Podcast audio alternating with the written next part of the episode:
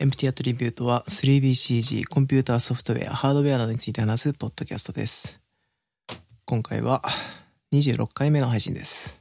お疲れ様です。お疲れ様です。お疲れ様です。今、何回目だっけっていう確認をしてなかったのを直前に思い出して、 ちょっと空いたな と思って。戸惑いましたね。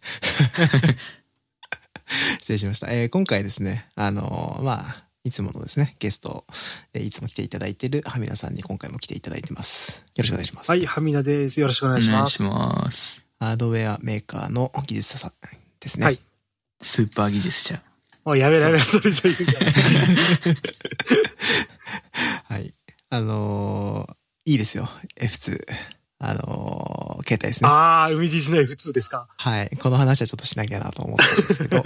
あ 自分のがまあ前回僕らは話したんですけど、はいあのーまあ、最近ちょっといろいろ買い足したんですよ。うんういんうんろんなものを。で、まあ、安く、安上がりで、いい感じに、その、機材を揃えたいなーっていうので、はい。で、ハミダさん一押しの、そうですね。海 BG の、あのー F2 という携帯を、はいえー購入しまして、まあ、それを使っているんですけど、はい。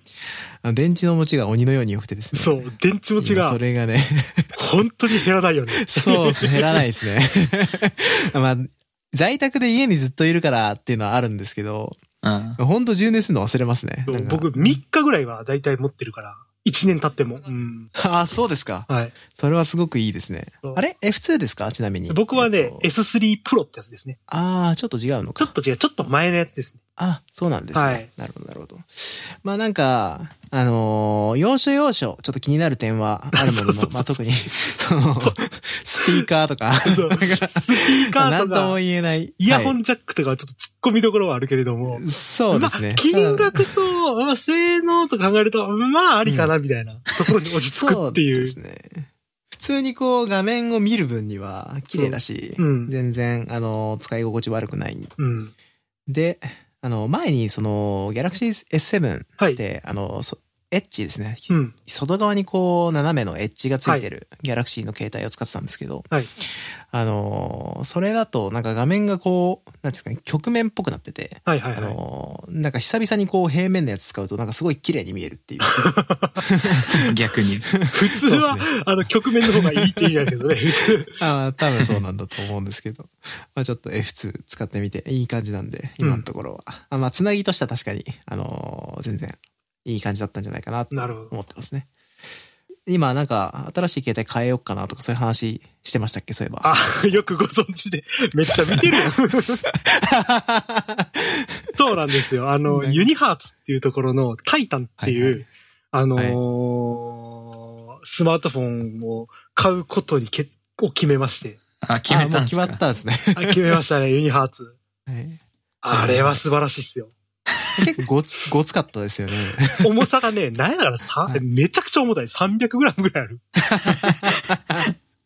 え、何を、何一応して買うんですかこれ。一押しはね、なんかスマホなんえでっ、すよとね、ちょっとタイタンの URL ちょっと貼っときますけども、はい。えっ、と、もう見たら全てがわかります。これ物理機。あ物理機ですね。言ってましたねあ。。はいはいはいはい。そう、これをそうか。買おうと。決めま絶対したいらねえよ。やめろって、それ以上のやめろって。背面かけー。これは素晴らしい、すごくないですか背面やばいっすね。スペックがなんと、ロメモリ6ギガ128ギガですからね。防水付きですよ。あー。そしてなんといっても、クエイティキーボードが付いている。もうこれは買うしかない。あで金額も3万5千円ぐらいらしいんですよ、これ。うん。あー、そうなんですか。そんなもんなんですそね。んなに高くないんですね。ああ、電池6000。はあ。まあ、あ。これは、いいでしょ。はいうヒカル君も欲しくなったでしょ、これ。いやー、ここれはどうだろうな。な。これは。一応画面はタッチなんですよね。あの画面はタッチ基本的な操作はタッチで行って、はいキーボードとしてまた物理キーがついていると。はい。ああ。あなるほど ねのー、ヒカル君は知ってると思うんですけど、僕、はいキー入力ってかなり特殊なキー入力を使うので、 ああ、そうですね。うんなので、えまあ、ね、この5段、えー今、Google の5段っていうのを使ってるんですけども、まあ、この物理クエイティっていうのは、もう本当に男の夢です。憧れですよ、これ。これどこ層向けなんだ。すごいですね。 3ボタンついてるのあるんですね、まだ。で手で持ってる画像が出てきたんですけど、めちゃでかいです ね。でかいね横幅やばいっすよね、これ。なんか両手で持たなきゃ打てないレベルです ね。これあ違いない。うーん、なるほど。基本的には普通に Android ですよね。アンドロイドで中身自す、体は僕は。はい。なるほど。Android 9.0って書いてありますね。はい。なるほど。 なるほど。はい。初めて見るメーカーですね。僕も聞いたことないです。あ、そうなんですか。初めて聞きました、この。ロゴが最初 Amazon かなと思いましたけど。確かに似てるね。ああ、なるほどね。ああ、U から Z までね。言うから絶対。 A から出ました。そんなにないぞ。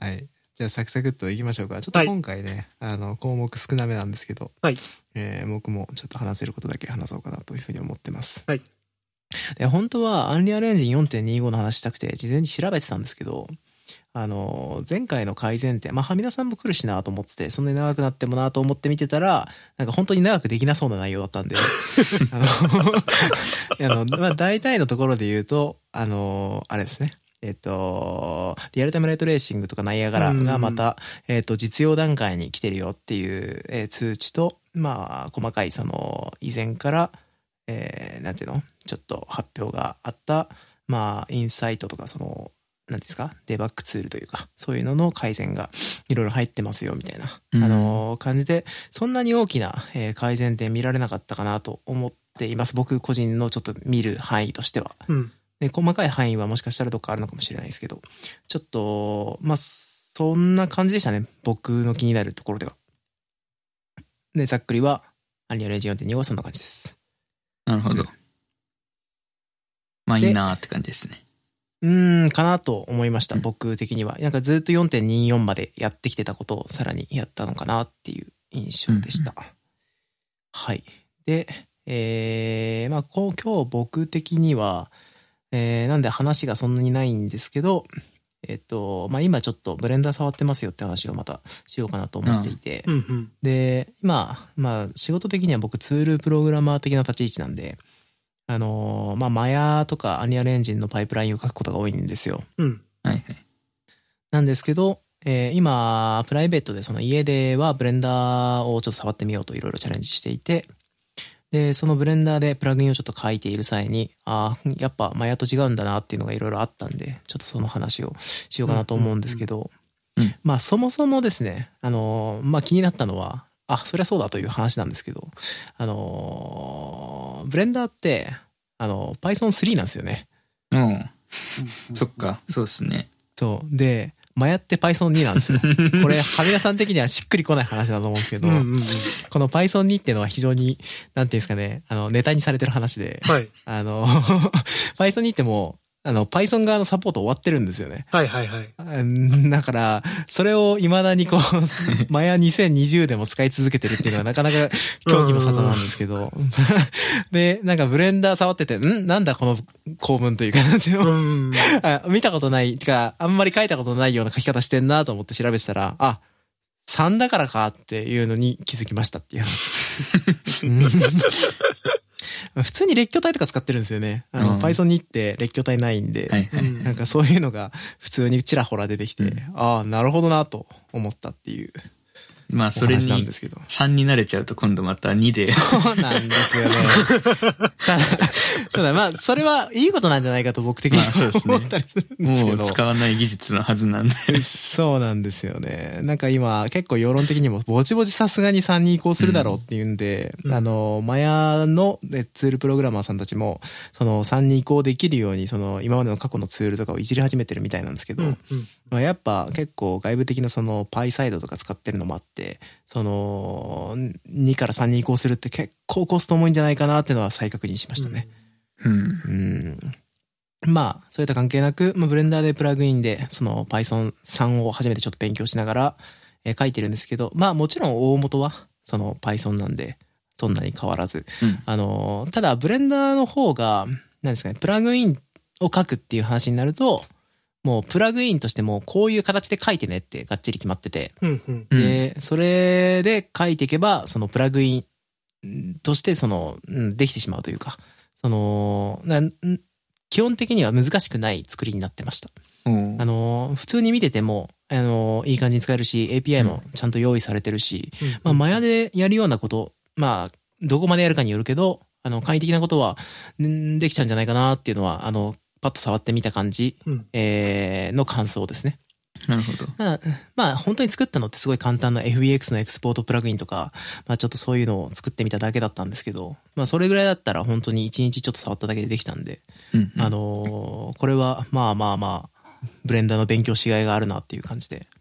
いいっすでね。そういう、そういうプラグインだったら、その、ノートパソコンで刺さってかけちゃったりするから、ブレンダーを今使ってるノートパソコンに入れて、そのスクリプトエディターでこうちょっと書いてみたりとか、そういうので勉強になるんで、Python でその 3D をちゃちゃっと試すっていうので、ブレンダーを使うっていうのは、なんかその結構いい感じですね。座標を、んなんていうのか、気軽に扱えるというか、うん 3D 空間内を気軽に扱って、その Python を書いてみるみたいなことあーがいいですね簡単にできできるん で、あの、あ、ブレンダーいいなってちょっとそういうところで思い始めました。うんそ、の、プラグイン形式じゃなくても、一応、マヤみたいにスクリプトエディターみたいなので書けるんですよ。それで実行もできるんで。あーはい。リアルタイあムーとで。。りそうそうそうそう。だから結構それも、えー、マヤとどこまで違うのかまだちょっと分かってないですけど、とりあえず触ってる感じは普通に実行してこう試していく分には問題なさそうだなっていううん感じですね。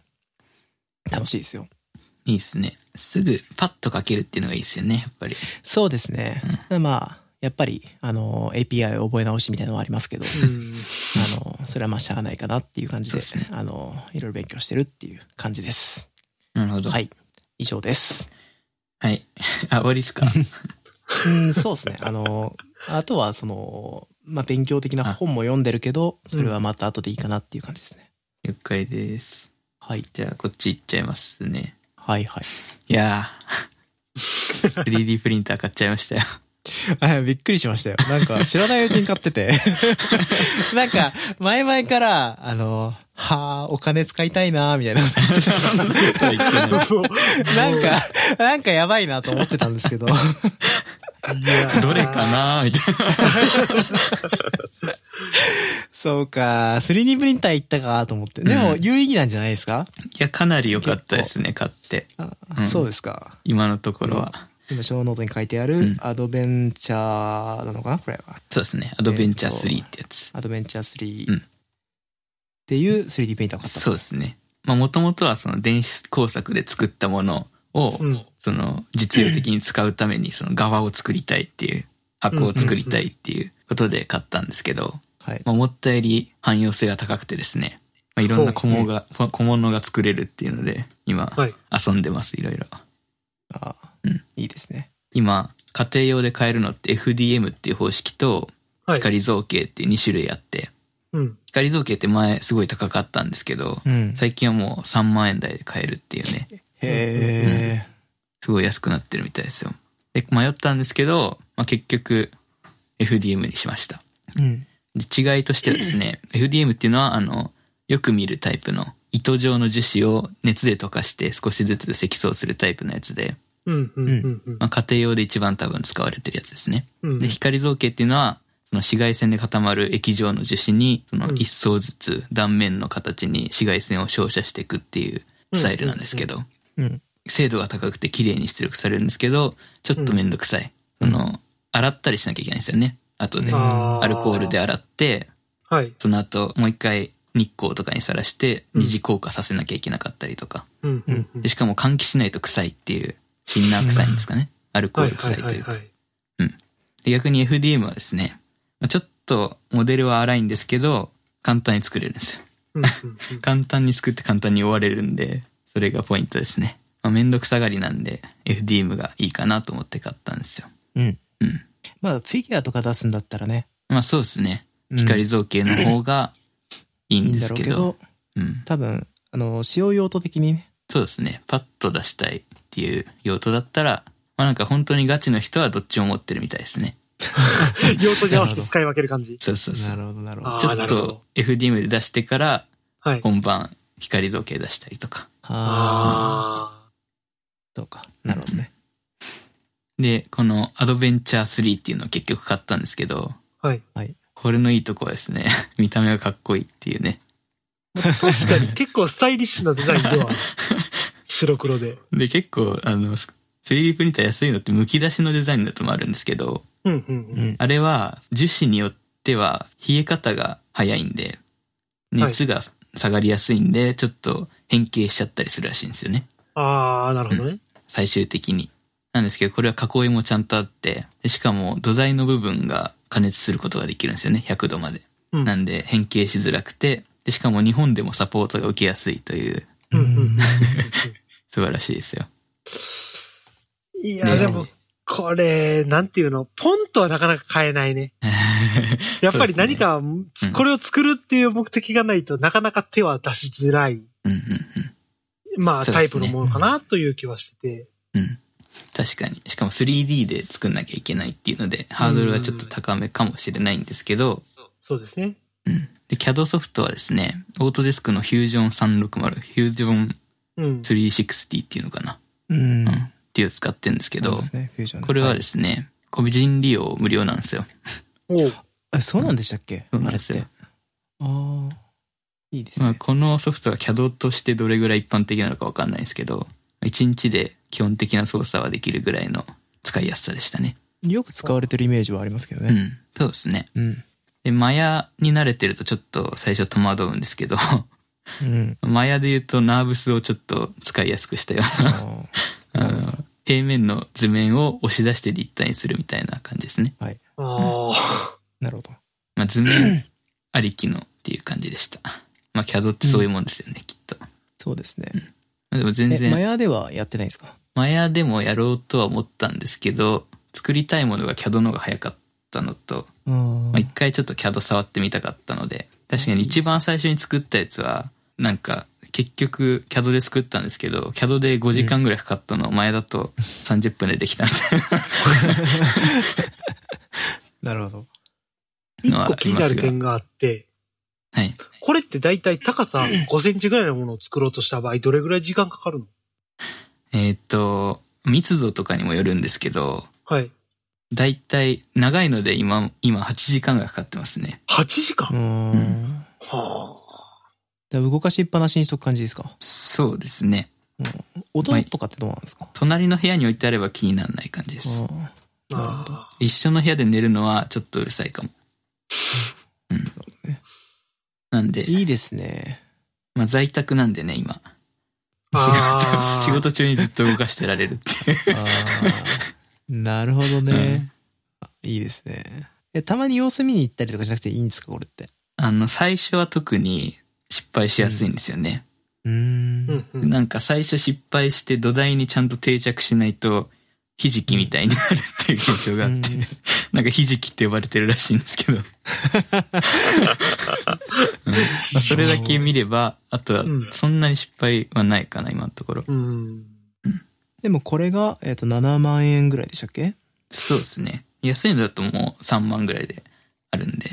いや、めちゃくちゃ楽しそうなんですね。その、やっぱり 3D やってる身とかうんうんだと、あのーすごくいい遊び道具というか、なんですかね。おもちゃそうですね。なんですよね。あそうのですよね。だって 3D で作ったものをまあ具現化できるというか、そう。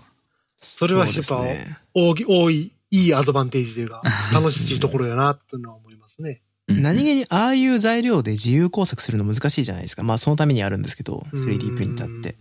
そなうんですか、ね。それをこう、3D をやってるっていう、こう、自分の先行的に持ってる能力でこう、うん無双できるの いいですよね。なんか、何でも作れちゃうって考えると、すごい憧れるなって思います。そうですスタンね。ドとか、なんか簡単に思いつくだけでも、なんかすごい便利なものがあるなとは思うんで。思ったより精度しかももなんか高いですし、うん。いい感じですね。先に聞いちゃったんですけど、あの、材料もそんなに高くないみたそいんななんにで。高くないですね。1キロで、高いので4000円ぐらい。安いのだと2000円とか。ほううんなんで、全大体然。 1回にどれぐらい使う ?1 キロあったら、まあ、はいえっ、と、ヒカル君の使い方的に、えっ、と、はい何回ぐらい、何個ぐらい作れるというか。うーん。今、今のところ作ったのが、ヘッドホン、クランプ型のヘッドホンスタンド、ヘッドホン掛けうんうんうん。うん。と、クッキーの型と、キーの型。なるほど。あと箱、ただのすあの、スクエア型の箱なんですけど、はい。うん。だいたい平均で1個につき 20g とか、えー、少な。 2、30g。その中を空洞にしたりできるんですよね、設定で。ああ、なるほど。空洞にしたり、あの、六角形のうん。構造にしたりとか、いろいろできるんですけど、そういうことをするとだいぶ節約できる感じですね。だから20グラムで1キロって計算あんましたくない。500 回ぐらい 計算で。ええー、めちゃくちゃ楽しそうだな。で、大きいい。のだと、1回で50とか60とか使っちゃいますけどね。うんうん。うんうんいや、でも全然いい感じですね。コスパはかなり高いよね。一、回作って、うん一回買ってしまうと。うん。あとなんか素材も、素材もいいろいろあって、なんかすごい硬い素材から、ちょっとゴムっぽいやつまであるらしいんですよね。うんうんうんうんそれも試してみたいんですけど、まだ買ってないですね。そのスタンダードのやつしか。そういう素材の種類とかっていうのは、えその、3D プリンターに依存するんですかそう使える種類と大かは。体の 3D プリンター FDM のやつは、ほとんどのやつ使えるんじゃないですかね。ままあ熱がどれぐらい上げられるかとかもあるんでしょうけど。いや、これ、はみなさんも僕もちょっと、あの気になること多すぎて、質問が 止まんないんですけ 止ど。まんない。もう、見てるだけでも 結構、なんいかや欲しいなという気はちょっとはなってしま これワう。クワクすりますね。そうか、そうまあか。データもらえれば作り作りますよと言いたいところなんですけど、渡す手段がないっていうね。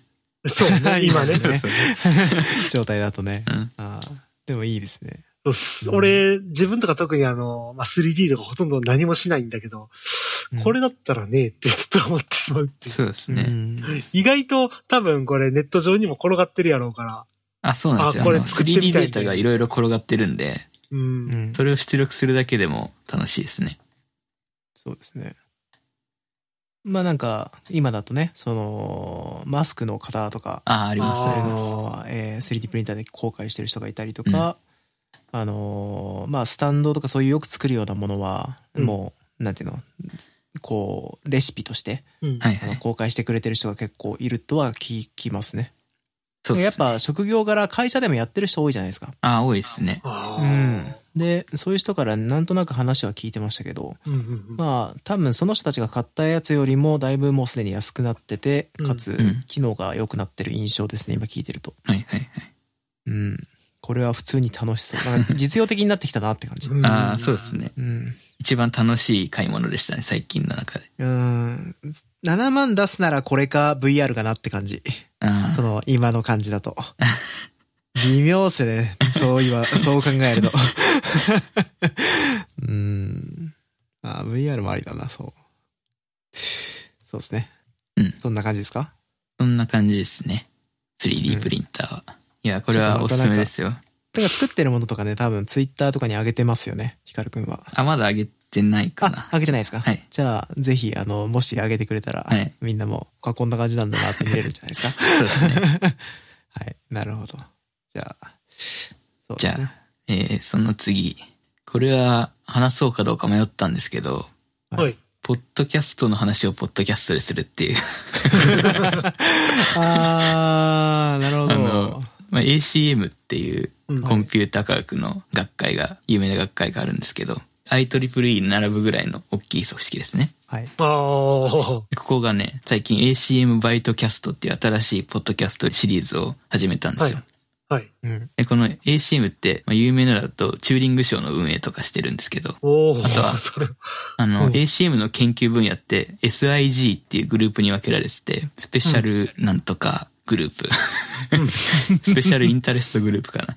うんうん。まあで、その中でもその SIG のグラフィックスの部門、C グラフって言うんですけど、うんうんうん。それはおなじみですよね。 そうですねうん。シガーは有名ですね。はい。で、この、ここが始めたバイトキャストっていうポッドキャストがですね、うんうんまあ、第1回目がこの前、4月の20何日にあったんですけど、うん。うん公開されたんですけど、それの第1回目のゲストがですね、ヘネシー先生とパターソン先生っていう、すご っ。まあそれだけの話なんですけど、いやいや、それだけじゃ済まない まあそう話ですす。うごい。これはすごい。まあ、最前線のコンピューターの研究者とかをゲストに呼んで会話するっていう形式のポッドキャストで、リスクプロセッサーの開発の小話とか、うんあとは今後のアーキテクチャの展開とかについて話してたんで、うんすごいうんためになるし、英語の勉強にもなるっていう。 それ、聞き取れますその専門用語。そこですバリバリな多分ラジオ。まあ、専門用語バリバリなラジオじゃないと聞き取れないかもしれない。 逆になるほど。 なるほど。なるほど。うん。いやーなるほどってね。いう感じです。ことれはヒカルくんのためのそうラですジねオって感じですいね。や、生の声が聞ける感じが良いですね。まあアイドルが何かかなっていう 本当ね。声聞ければ満足っていう。生きてるんだって。本当にいた んだ。あー 近くに感じられる。やばいやばい。なるほど。うんあと、はい今日はあのネットワークの話を用意してきたんですけど、はいははいい、。素晴らしい。まあ、あの、よく使うじゃないですか、インターネットって。当たり前でそうすですね。ね。割と。はいはいよく使うじゃないですか。ほとんどの人はですね、まあ、その構造を知らないまま、なんとなく、うんはいまあ、気持ち悪い思いしながら使ってると思うんですよ、インターネッ トって。まあまあ、言いたいことはまあまはい。うんまあ、今回はそんな方々に一緒に勉強しませんかっていう内容なんですけど。あはい。ただですね、コンピューターネットワークってすごい分野が広いんで、うん今回は序章としてその概要ですね。ーはい。概要だけやります。で、次回かはいらはいちょっと詳細を見ていくっていう流れでいきたいんですけど、はい。まず、インターネットって誰が運営とか管理してるかって知ってます誰がはい。まあ、誰も管理してないんですよね。うん答えはそうですね。そうですよね。いろいろ考えたけどね。そうですね。誰 誰広い定義で言えば、みたいな。そうそうそう。赤前と考えたけど。はい。 まあ、 これはどういうことかっていうのは、インターネットの構造を見るとよくわかるんですけど、うん。まあコンピューターネットワークの黎明期、時代で言うと、1970年から80年代はっていい。うのは、すごいいろんなプロトコルとかいろんなネットワークが乱立してたらしいんですよね。うんうん例えば、IBM のコンピューターとネットワークを構築したいときっていうのは、IBM 同士、IBM のコンピューター同士を SNA っていうプロトコルスタックで結ぶ必要があったりとか、うんうんうん。うん。まあ、そんないろんなネットが乱立した状態から、まあ、地球規模のインターネットですよね。地球規模のネットワークを構築するっていうためにどういう手段を取ったかというとですね、うん。えー答えは、えー既存のネットワークそのままにして、うん、異なるネットワーク同士を一律のルールで接続する。うん。わかります言い換えると、えっ、と、ネットワークを持つ組織っていうのは、その自分のネットワーク内では独自のアーキテクチャで好き放題してもよくて、で、その代わり、その異なるネットワーク同士のやりとり、そのネットワーク同士のやりとりは、えーインターネットとしてルールを決めましょうっていうものです。うんうん。うん。まあ、インネットワークのネットワークなんですね。だからインターネットって。うん。インターネットで接続されてるそれぞれのネットワークを AS、自立システムって言うんですけど、この情報が流れる経路を決めるルーティングプロトコルっていうのを見ていくと、例えば、えー AS 内部では IGP、えーインテリアゲートウェイプロトコルかな。うん。として、まあ、様々なプロトコルが利用されてます。だけど、えー AS 外部、AS 同士の通信では EGP、エクステリアゲートウェイプロトコルとして、その BGP っていう単一のポロプロトコルが使用されてます。うん。っていうね、まあ、リールーティングプロトコルも、その AS の外では、AS 同士の通信では共通のものに統一されてるっていううん。感じです。で、えーまあ、インターネットっていう複雑なインフラじゃないですか。はい。これを作るためにですね、えーまあいろいろ工夫してるわけですけど、うんまあそれをす構成するルーター群っていうのは、なるべく単純な処理のみを行えばいいように設計されてます。うん。例えば、えー各ルーターっていうのは基本的に自分と直接つながってる機器だけをうん見るというか、うん。自分と直接つながってる機器のことしか知らないことにするっていうかですかね。うん。例えば、ルーター A からルーター D に情報を送る場合、うん。経路としては A、B、C、D って行かなきゃいけないんですけど、そんなことはルーター A は知らないですから、うん。ん知らないんだけど、えールーター D に送るには、ルーター B に送ればいいっていうのは知ってるわけですね。なる ほどね。なるほどね。わかるかな、うん、わかるわかるわかでる。、えーわかりますよ。まあ、それを手渡されたルーター B は、えーうんそのルーター D に渡すにはルーター C に送ればいいっていうことだけを知ってる。うん。うんうん。で、ルーター C はルーター D に直接渡せばいいっていう感じですかね。うん。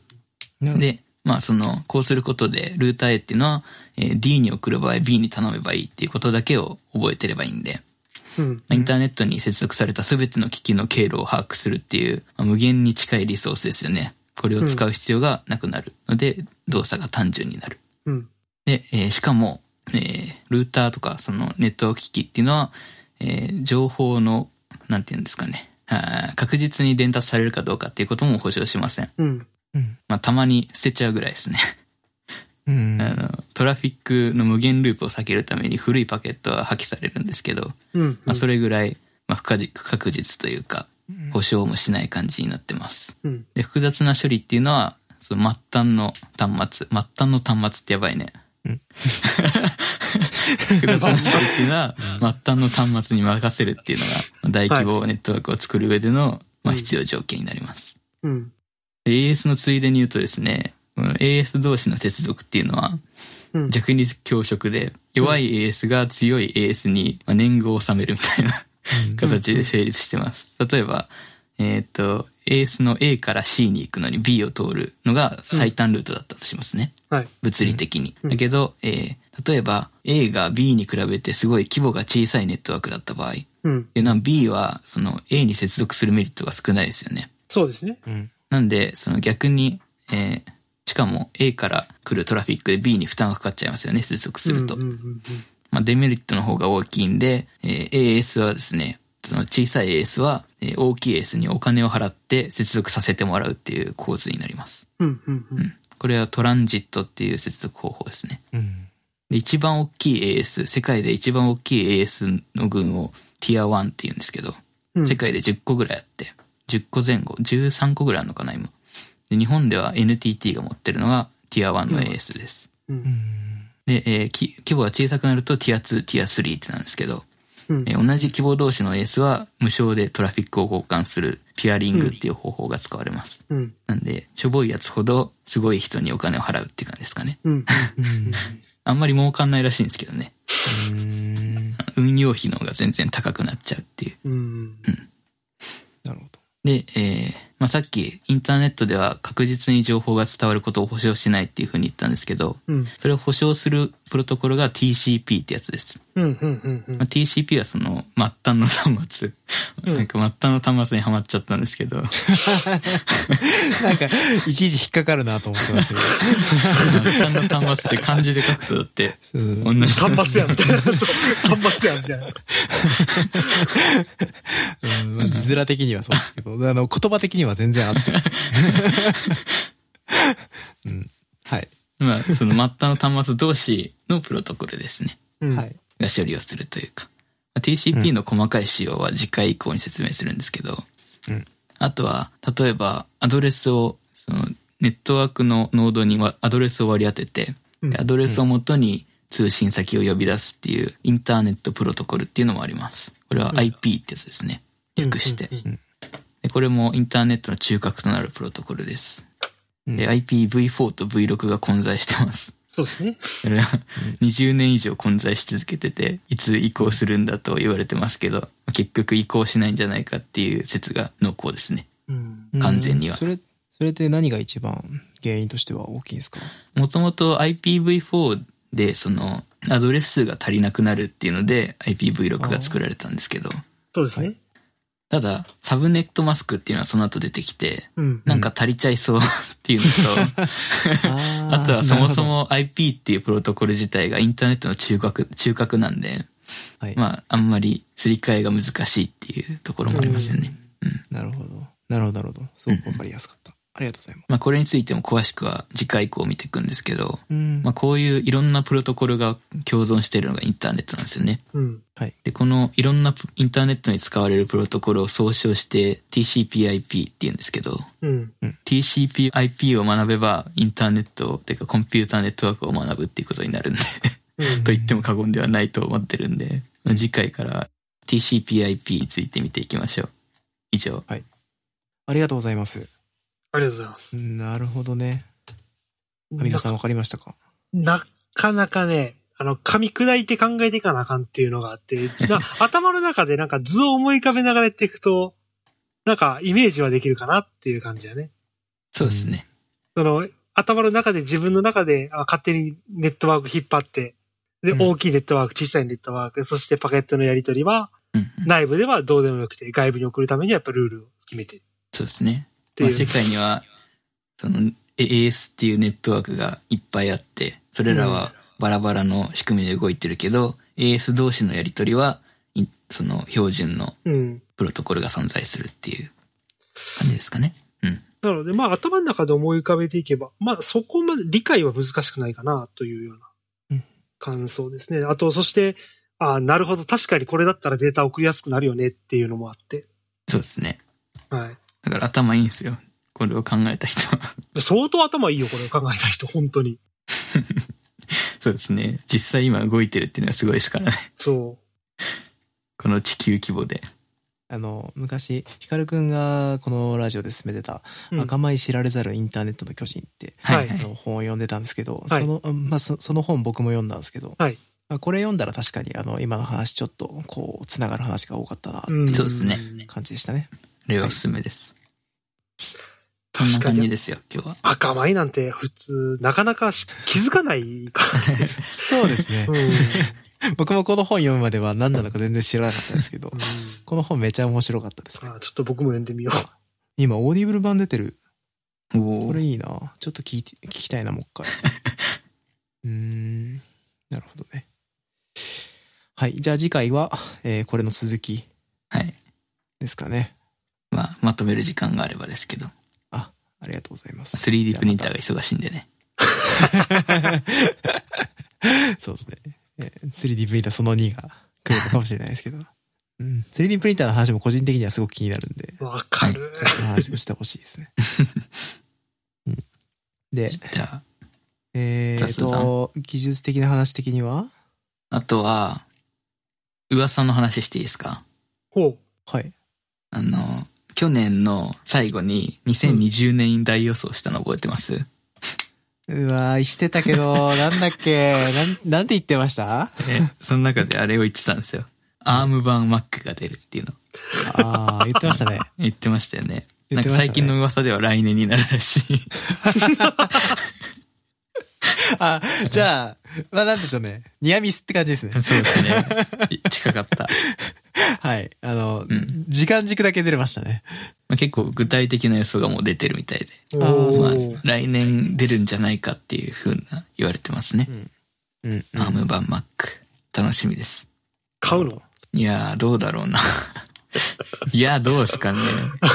アーム版 Mac ってだって、Windows 動く、動くんすかねえ無理でしょう。あ、動くかもしれないです。動くかもしれないですよ。あのー動くかもしれないですね。アーム版サーフェスがあったぐらいなんで。そうですね。なかなか厳しそうな感じはしますいけどや、、厳しいと思いますね。最近の注目はそんな感じかな。うんうん。アミナさんは何か、技術系の話とかでしたい技話術あり系のます話、したい話ってのはやっぱいっぱいありますね。あ、本当ですか。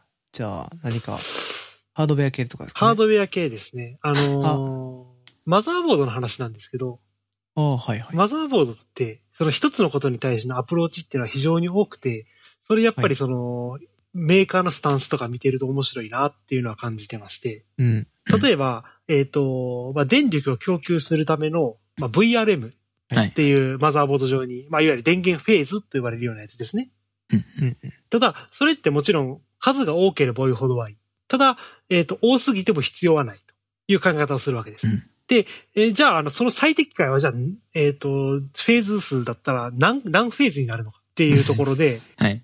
あのーまあ、A という会社はものすごく多いものを使うとか、B はうん逆にすごい数を減らす代わりに品質をめっちゃ高いコンポーネントを使うとか、うん。うん。そういうので、なんて最適解っていうものをまあ各社すごい探すわけですよ。そうですね。まあそういうのは僕はもう日々仕事で見てるわけなんですけども、その手探り感っていうんですかね。そういうのはいはもいなんか見てて面白いなっていうのはすごく思うところで。うん。うーん。なあるほどの。、ハズエルの CPU って、うん。あれでしたよね。 あんまりフェーズ数必要ないや つ。そうですね。あれは、あのーボルテージレギュレーターが外に出てきた関係上、数を減らすことができたってやつですね。あれは好きだったんですけど。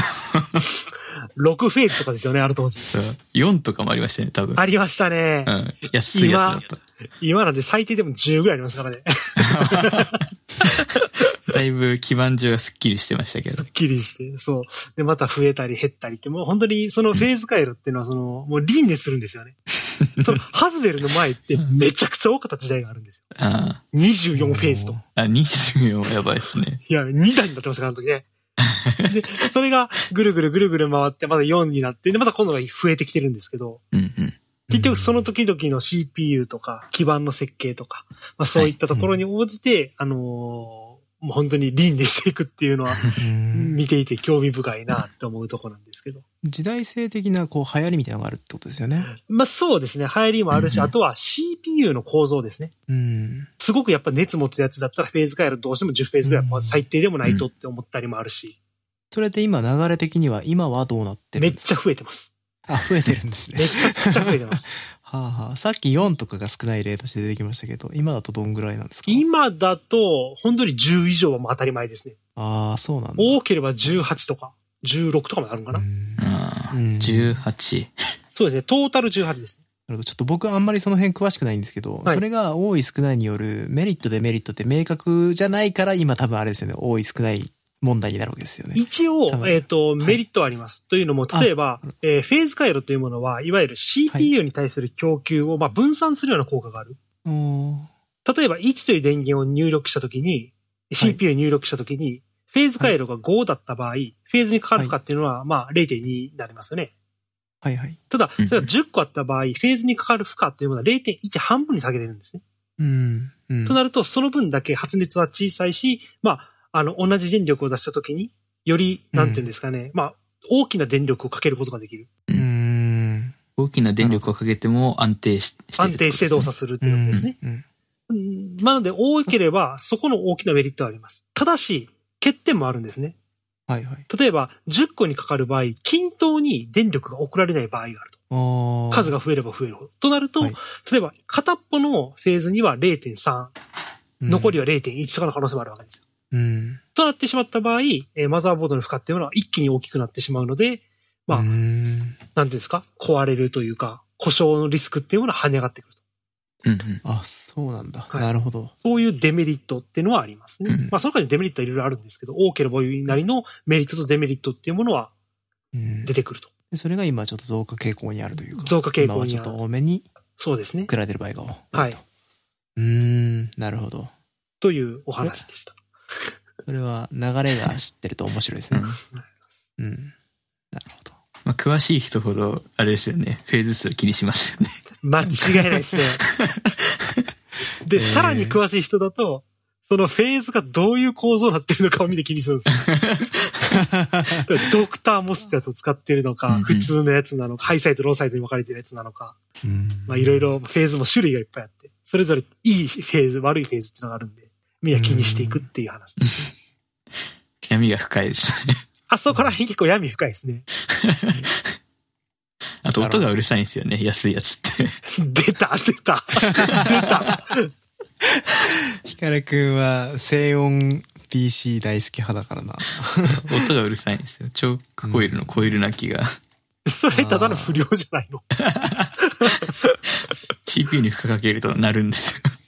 まあ、まあまあまあまあ、そうなんだけど、あー今の話がそれも直結するんですかまあもちろんそうですね。あの、負荷をかかると、その電源のフェーズ回路というものに電力を、負荷を大きくかかってしまうので、その分、コイルなくするリスクっていうものは上がりますよね。安定ちょっとは理解できてなかったら申し訳ないですけど、い安定して供給できるのは、えっ、と、フェーズが多い方なんでしたっけそうですね。多い方がそうですね。安定する。じゃあそうすると、ヒカルくんが好きなのは多くて安定しているものの方が、そういう不安定な挙動っていうのがな少なくていいよねっていう話をしてるって感じですかそうですね、基本的にあは。なるほど、なるほど。はあ、また一つ勉強してしま った。学んでしまった。 自分のフェーズ、自分の使ってるマザーボードのフェーズ回路について調べたりするときっと勉強になるのかなこれで。そうですね。まあ確実に。目で見てわかるんで。あ、そうそう,、ですねなんですか。はい数数えられるんですよ。なるほど、なるほど。もうじゃあ、あの、パッとこうデザインが出てきたときに、あ、なるほどなってみんなこう、北斎むわけです。そうですそういうのが好きなね。人たちは。 ま ずほ、ほう、今回は、みたいな。と一番最初に目が行くの多分、そこやと思うんですよ。特に光ると こあの、CPU の上とか横に放熱用のヒートシンクついてるじゃないですか。あれは、そのフェーズ回路を冷やすためのえー、あ、これなんですね。なるほど。今、ちょっと画像で見てるんですけど、具体的にこれがイコール数なんですね。そうですね。基本的になは。るほど、なるそほど。の下にあるんですよえ。ーそものが。ああ、そうなんだ。なるほど。 えー、なるほど。ちょっと見てみます。覗けば多分見える。はい。なるほど。結構でかいですもんね。う。でかいですね。そんな感じですかはい。いい話だそんな感じでじゃあ、えー、雑談いきますか。はい。えー、雑談。じゃあ僕の方からいこうかな。 すいません、なんか喉がイガイガしてて。お、これは、いやいやい や。いやいやいや。シャレじゃない、シャレシャレじゃない。誰そん な今笑えないですよ、マジで。それ。まあ何も言ってないけど。うん。びっくりするぐらい、今回話出てきてないですもんね。そうですね。はい。えーっとですね。まあ、いろいろちょっとあの、まあ、やっぱ在宅中で、その、時間はあるじゃないですか。はい。でもなんかこの放送前にお二人には謝ったんですけど、あの、どうもですね、こう、なんていうんですか、学習意欲みたいなのがどどうも最近落ち込んでいてですね、うんうん。なんかこう、活力みたいなものがちょっと失われているんで、はいただ何もやらないと精神衛生上良くないんで、うん。あの、脳みそ使わなくても分かるやつがいいなと思って、うん最近ちょっと本を消化してるんですよね。積み本だったやつ。うんで特に物理本だったやつですね。あー物理本と物理本じゃないやつが混ざってるかな。うんで、えー、まあ、一つ目が、絵作りのための光の授業っていう本を読んでて、うん。まあ、これ系の本もうすでに僕結構読んだんで、あのーまあ、これは、えーその中の一冊っていう感じなんですけど、えっ、と、まあ、最近、比較的最近、えっ、と、出た、これは確か、えっ、と、昔出た本のなんか、えーひ翻訳版だったかなんだか、ちょっと覚えてないんですけど、えー光の本ですね。あのー、 かっこいいな、光の。特に光の、光の方。違う違う違う、そう いう、そういうことじゃない。光の、まあ、同書みたいなのじゃなくてですか。 ではなくて、あの、まあ、ある意味、これを読むと、 光を操れるようになるわけですけど、 あのまあ、僕ら CG やとかで、ライティング周りを触ったことある人だったら、みんなこう意識してるような、えっ、と、絵作りに関わる光の表現方法の話ですね。うん。で、えーそれが結構、えーまあ、事例とともに載ってるんで、まあ、読みやすかったなというので、ちょっと紹介しておきたいなと思いまして。で、結構なんか何段階かにこう、本の中で構成されていて、うん。あのーまあ、序盤は本当にざっくり、その、むこういう演出をしたかったら、あこういうライティングをしていくといいんだよ、なんですけど、後半につ行くにつれて、じゃあそれがな、どういう理屈で人間にとってそう見えるのか、みたいな話までちょっと触れてくれてるんで、うんあのーこの本は、えっと、その、CG やってる人とか、えーまあ、絵描く人ですね、にとってかなりいいんじゃないかなと思います。で、特に結構、後半の、まあ、光の作用とかそういう話はそこまでちゃんと読み込まなくてもそのもうちょっとこう解釈として楽な、えー解釈も前半に載ってるんであの読みやすくていいんじゃないかなと思いましたうんうん。はい。じゃあ、初心者にも。そうですねすごく読みやすい本ですこ僕は Kindle 版で読みましたまあ僕なんかちょっと Kindle 版読みにくかったんであのもしかしたら物理本の方がいいかもしれないううん。はい。で、ちょっと思いました。はい。まあ、で、あれなんですよね。ちょっとこれ読んで失敗したなと思ったのが、うん。あのー最初 Kindle で読んでたんですけど、はい。当たり前なんですけど、光の授業ってことは色の話なんですよ。光イコール色なんで。うん。うはいん。はうい、ん。で、Kindle ペーパーホワイトでは それは、あの、なんていうんですかね。あの、参考画像が全くわからないっていうので、そ僕れは実は iPad で読んでました。 しょうもないコメントですけど、まあ、そんな話がありましたという。あ、ダメやんけって思いました。はい。でもう一冊もしかしたら前に紹介したことあるかもしれないんですけど、はい。えっと、即下の美容、美術解剖学ノートっていうのが、うん。まあ前からこう読んだり読まなかったりをずっと繰り返してた本だったんですけど、ようやくちゃんとこう読みました。こあーこれむちゃくちゃ長いんですよ。700、800ページぐらいあるんですよう。ね。うあのーで、かなり読み応えがある本なんですけど、ただ読み物としてむちゃくちゃ面白いんですよね。これ何の本かっていうと、まあ、えっと、生物の解剖学的な、うんあのーところを美術目線、そのアーティスト目線で、えっと、ソッカさんっていう、えっと、多分韓国の人だったかな。うん。うん。が、えっ、と、イラストレーター、むちゃくちゃうまい人ですね。が、まとめてくれてる本です。で、これが、えっと、その800ページにびっちりその人の手が、手のイラストで描かれた人体構造の絵とかが、あのー描かれていて、うんまあ、結構脅威の本なんですけど、あの、7000円でも安いと思うレベルのクオリティなんで、あの、興味があればぜひっていううん。感じです。あのーその生物がなんでその姿をしているのかっていうのが、すごい歴史学的にもまとまっているのうんうでん、なんかその、単純に読み物として面白いです。だから、もしかしたら美術解剖学とか関係なしに、えー読んでも面白いぐらいなんじゃないかって思う感じですね。うん。うん。っていうのが最近読んでた、えー本2冊の紹介です。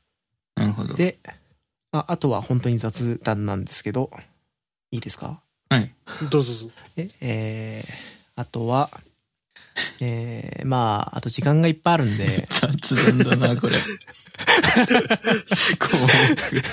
これすごいな。あ、じゃあそっち行きますか、そっち行きますか。いやわかんなあいのせっかくなんで。う、どっちでもいいですよ。どっちかなっていう。ね、じゃあ、どっちも楽しみだな。わかる。最近、あのーまあ、時間あるじゃないですか。はい。うん。だから、あのー 活力もなくて太陽を浴びたかったんで、うんもう庭を いじ、庭いじってるんですよ。はいはい。老後の生活みたいな。それめっちゃ言われるんですけ ど、めっちゃ元気になりますからね、庭いじる。楽しいですからね。あのー、庭いじるっていうのも、まあ、あのーまあ、時期的にもすごい雑草とか生えてきてて、うんはい。あのーなんかちょっとそういうのも取らなきゃなっていう時期だったんですけど、あのーなんかそれで整えてたら、ちょっと凝りたくなっちゃって、おうはい。あのーまあ、前に猫が来るって話したと思う。これ、アミナさん聞いてないからあれだと思 うんですけど、はいはいはいはい。あのー在宅の一つの楽しみとして、うん庭に猫が来るようになったんですよ。おうはい。ただ、あのー太陽が高いと、こう、日が差してきちゃってて、庭で日向ぼっこじゃないけど、その日陰がないからうんうんうん、猫もすぐ去っていっちゃうんですよね。うんうんうん。うんで、それもあって、ちょっと庭を改善したいなというところで、あのーパラソルを買ったんですよ。猫ちゃんにいてほしいから。 そう。で、そしたらそのパラソルが、あのー想像以上に快適でですね、はいあの庭に出るのが楽しくなっちゃって、はいあのーこれはここでご飯が食べれなければならないと思って、はい。あのーパラソル真ん中にさせるタイプの庭用机とああるあ、はいはい。そうそうそう買ったんですよ。 はいはいはいはい。結構おしゃれなやつをメルカリで見つけて、はいあのそれ買ったんですけど、はいそれがむちゃくちゃ良くてですね。 そこでソーセージ焼いてビール飲んだりしてるんですけど、うわ、幸せな。これがめちゃくちゃいいんですよ。おすすめ です。今のこのご時世でぜひみんなに試していただきたいという。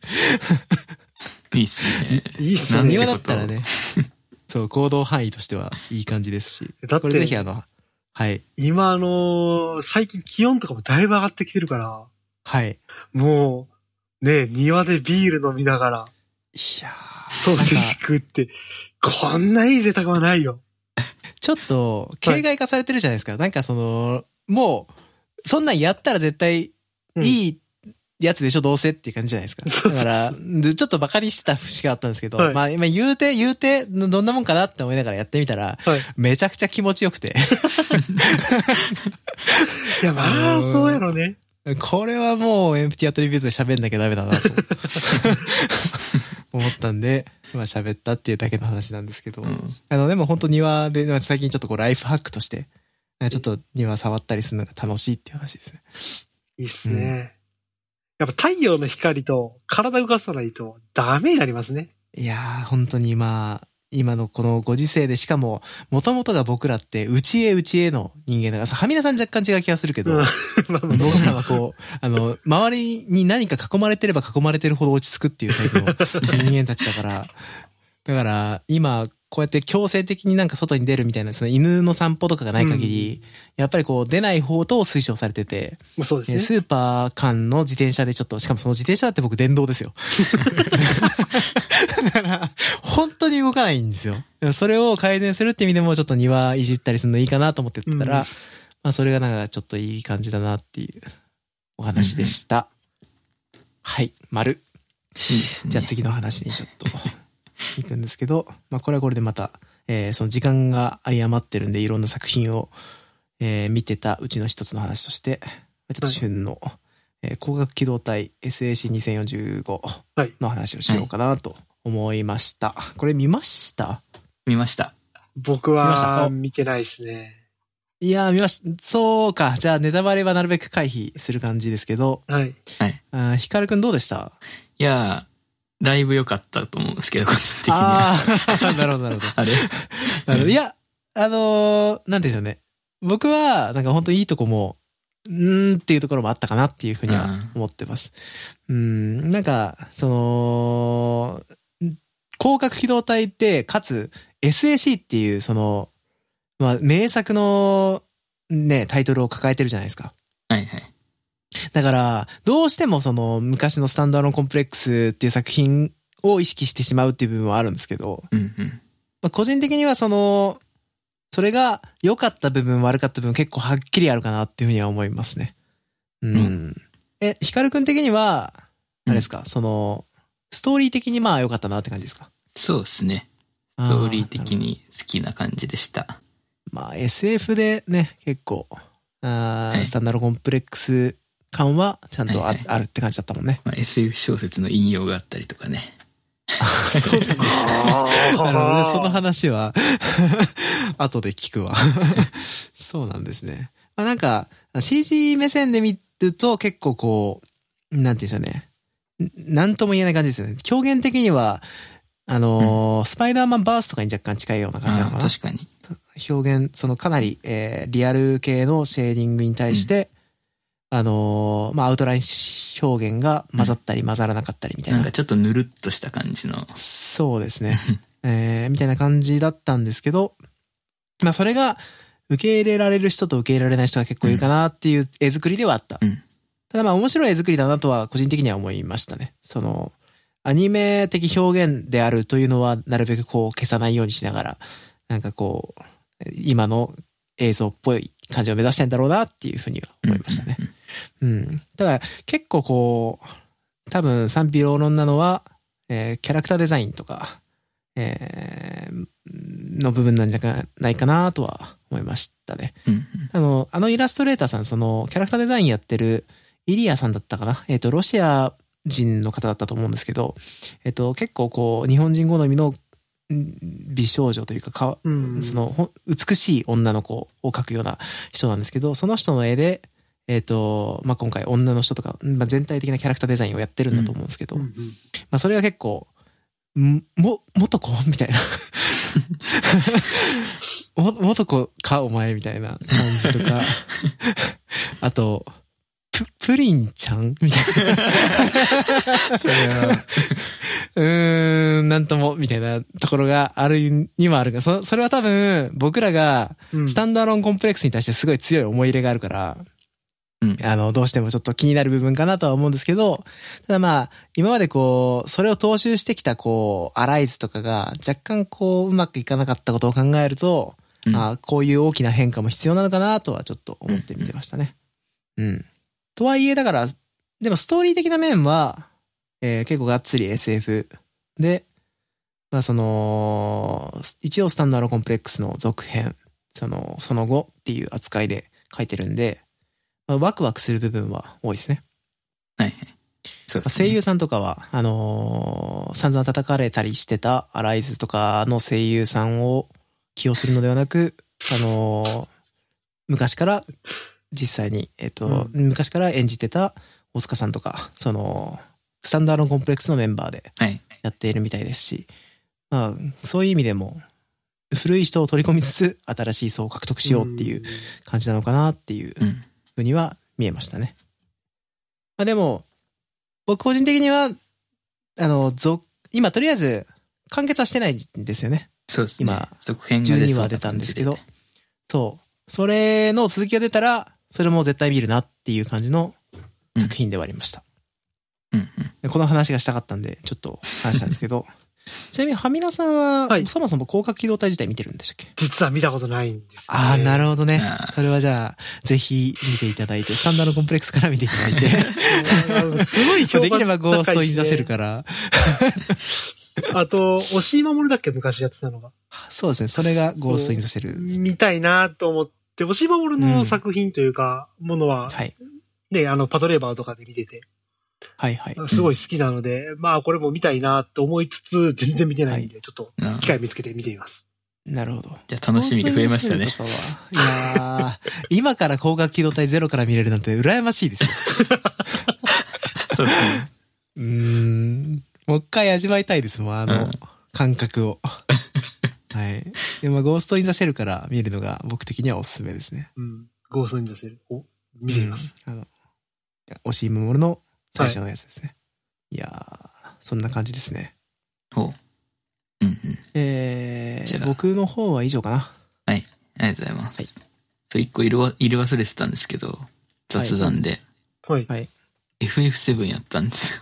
おうおうあの、はい有名な、えあの、あリメイクか。リメイクリメ版イクね。うん。はいはい。 FF7 ってもともと PS、プレイステーションじゃないですか。そうですね。あれはやったことなかったんですよ。ほうほうほうほう。はいうん。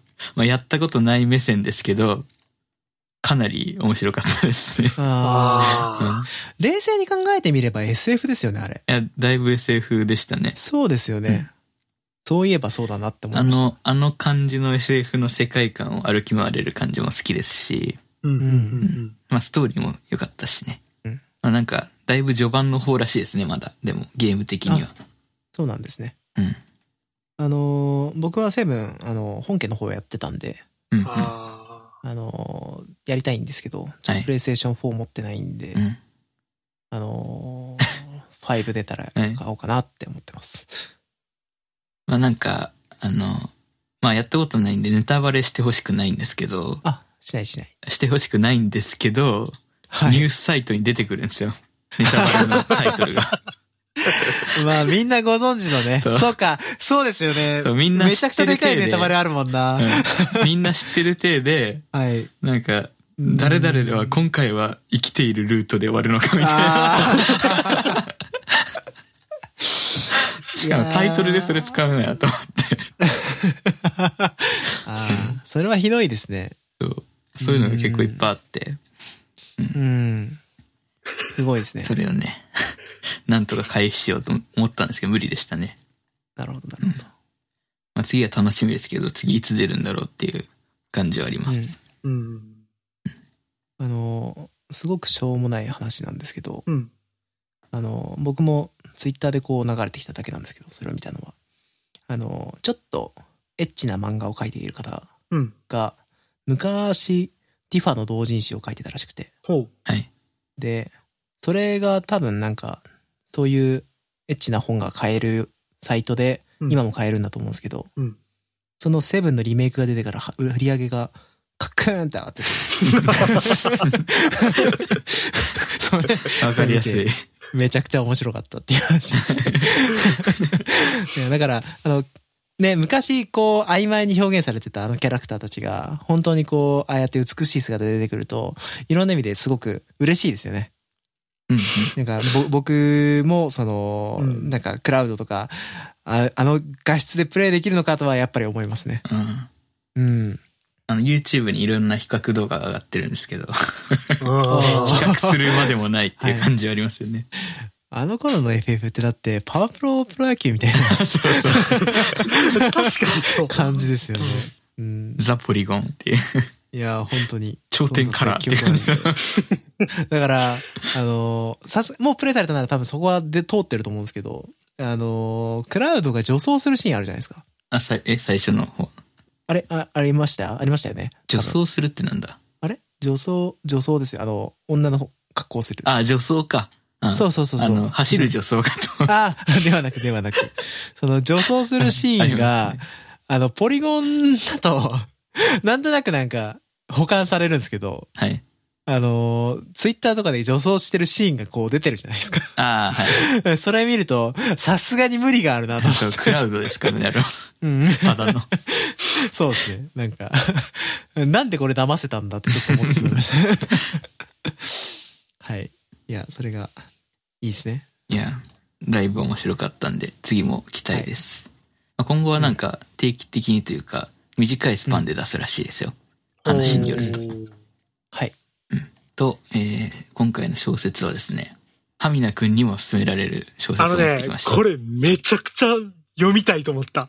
あ、本当ですかうん。そう、その歴史好きのね、歴史好きで名高いハミナ君にお勧められる小説として、 はい。なんか、19世紀の、あ、えっ、と、地下鉄道っていうタイトルなんですけど、うんまあ、19世紀の黒人奴隷を描いた、えーアメリカの SF 小説で、うんなんか実際の史実として、その当時、奴隷制度が認められてた南部から廃止されてきてた北部へ奴隷の逃亡を助ける組織みたいなうん秘密結社みたいのがあったらしくて、はい。それの名前がアンダーグラウンドレールロード地下鉄道っていう名前だったらしいんですけど、そそうですのねこの小説はもしそれが本当に地下鉄道だったら、 地下を走る鉄道だったらっていう話で、まあ、もっと SF チックな感じなのかなと思いきや最後までそのリアルな感じで、うんまあ、。当時のなんか空気感みたいのが伝わってくるような内容だったんで面白かったですっていう話ですね。なんか Amazon で実写化されるらしいですよ。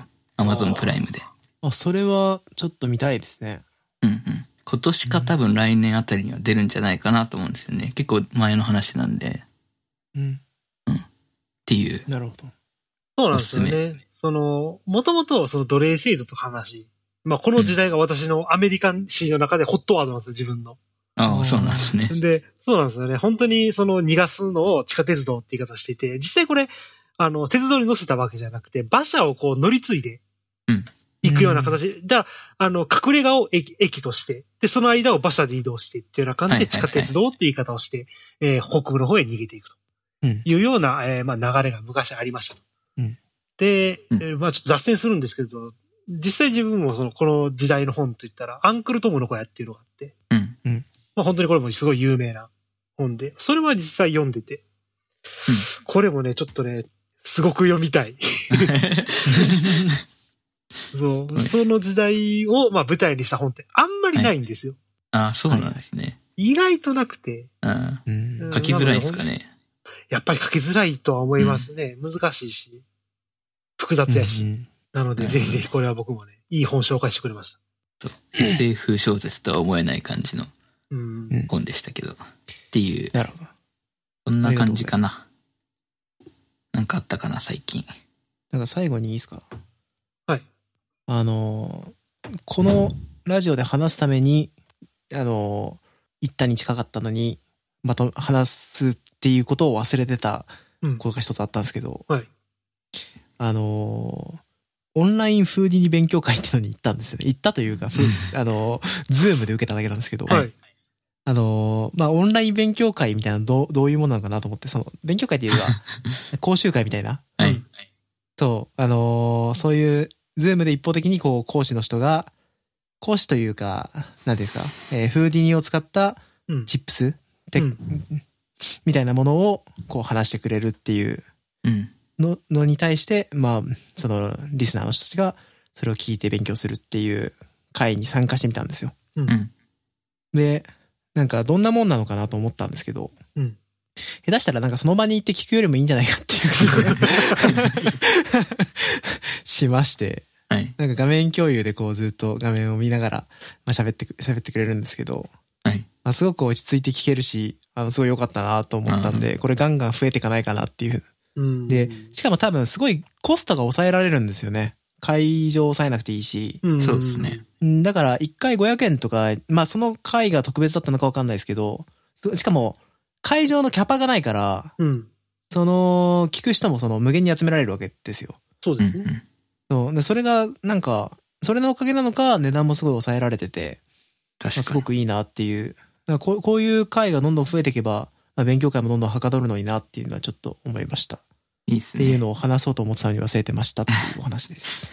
フーフーディに触ったことあったんでしたっけちないみにや、僕なくて、ただ、えっと、僕が尊敬してる、チロナモさんっていう、まあ、その、本当に個人的に勝手に尊敬してるだけなんですけど、あの、モデラーさんがいるんですよ。はいなんか日本人なんですけど、日本人とは思えないような、その、なんていうんですか、えっと、テイストうんで、かつクオリティな、その、3D モデルをえ作られてるモデラーさんで、で、その人ってなんか結構、技術的にもなんか、よく複雑なことをしているような気がするなと思っていて、うんその、ある程度ノウハウがなきゃできないようなことっていううんのを、うんうんうんうんで、なんか、その一端が見えるような気がしたんで、その、フーディに。で、その人が、そのフーディ勉強会の講師として一人、一人、講師の一人として、まあ立ってたんで、ああ、そうなんですね。そう。だからちょっとこう、興味持って行ったんですよね。うんううんん。でそしたらなんかでも、すごい有意義でした。そのチロナモさんの回は、もう永久保存って感じですね、僕的にあ、すごいいいなっていうえー、感じで。だから、フーディミ自体は僕使ったことなかったけど、まあなんかノードを組んで、まあ絶対処理的に重くなっていくけど、ちょっと組んでみるだけだったら、このノードパソコンでもできないかなと思って、ちょっとこう、うイんンストールだけしてあるっていう感じですね。おうあの、マウスなくてもできるから、あ、そうなん、あ、そっか。そうですね。そうそう、ノード組んでいくだだけだからさ、うんあの、プロシージャルで組んでいくだけなんで、そうなんですよ。フーディーっていうすごい面白いソフトがあるんですけど、まあそのソフトを、まあすごい特殊なソフトですね。その 3D を何かするっていうソフトの中でも、よく映画のエフェクトとかで使われているよううなんうんうんソフトウェアですね。うん。それの勉強会でしたっていう。まあでもなんか次もやるみたいなんで、そのコロナ中にまた。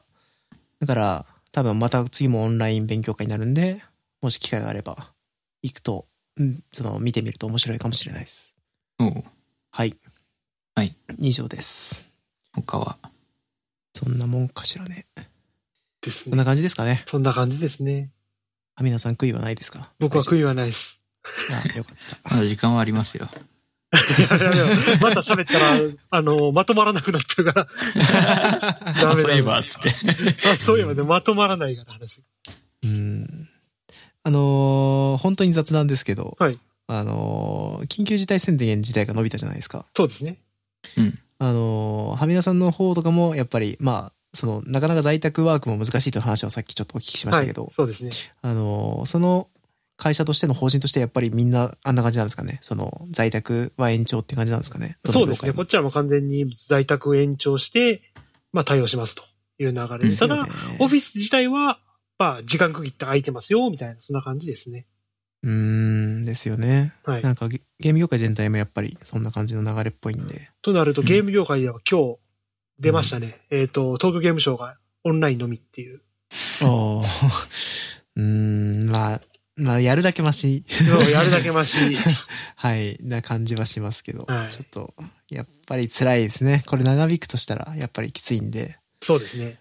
うーん、早く収束してほしいですけそどう。仕方ないなって思いつつ、でもそれはそれで寂しいなっていう、本当にそこですよね。うんうちもやっぱ開発機の持ち出しとかできないんで、そうですよそね。の、やっぱいろいろ問題は徐々に徐々に見えてきましたね。うん。うん。まあ、ぶっちゃけ聞きますけど、どっちがいいですかこれ人によって分かれるとこなんですけど、うん在宅がいいのか、それともオフィスに行く方がいいか。週1行くぐらいがいいっす。お おうんそれは月1行くぐらいがいいかな。あー まあ、あの、おおむね家にいた方がいいですね。ああ、ぶっなちゃけるほど。はい。体の、なんか疲れとかって気にも、はいまあその、今僕、まあ通勤がすごい時間かかるって話は何回もしてるんですけど、はいはいはいはいその、っていうのもあって、まあやっぱり、あの、家にいた方がはかどる部分も多いのかなっていう感じがしますなるねほ。ど。うん。うん。だからまあこれは結構業種によるんじゃないかなっていうそうですね感。じですね。本当だから僕の知り合いのはいそのデザイナーさんたち、イラストレーターさんとか、そういう会社で、その、なんていうんですか、直接な的な会議が多いような部署じゃない人たちうん。の会社は、これを機に本当になんか週2ぐらいでいいんじゃないかみたいな、うん。あこれから先も、うんあの、週2とかでいいんじゃないかみたいな話になってるみたいですね。うんうんうん。そういうとこみたいなも多そうですよね。まあ、ことも多いんじゃないかなとはうん。思いますね。その企業のなんか体制にもよると思うんですけど。うん。うん。だから、まあ、うちはどうかわかんないですけど、まあ、ちょっとそういう、まあね、うちも結構席少なかったりとかするしね、も そうそうですね。う。うん。なんかそういうことを考えても、なんか、これを機にちょっと大きくうん。変えて、それこそ、ヒカルくんなんか遠隔でできちゃうんだったら、遠隔の方がそうですね。楽だったりするのかな。うんまあ、まあ、どっちにしろ来なきゃいけない日はありますけど、まあそうですうね。ん、その時だけ来ればいいのであれば、楽なことこの 上ない。そうですね。はいうんうん。なるほど。まあ、まだまだ収束しなそうなんで、あの、皆様、お気をつけてというか、そうですね。担保もほどほど に。はい。じゃあ、今日はこんな感じですかね。はい。はい。おお疲れ様でした。お疲れ様でした。ありがとうございました。た。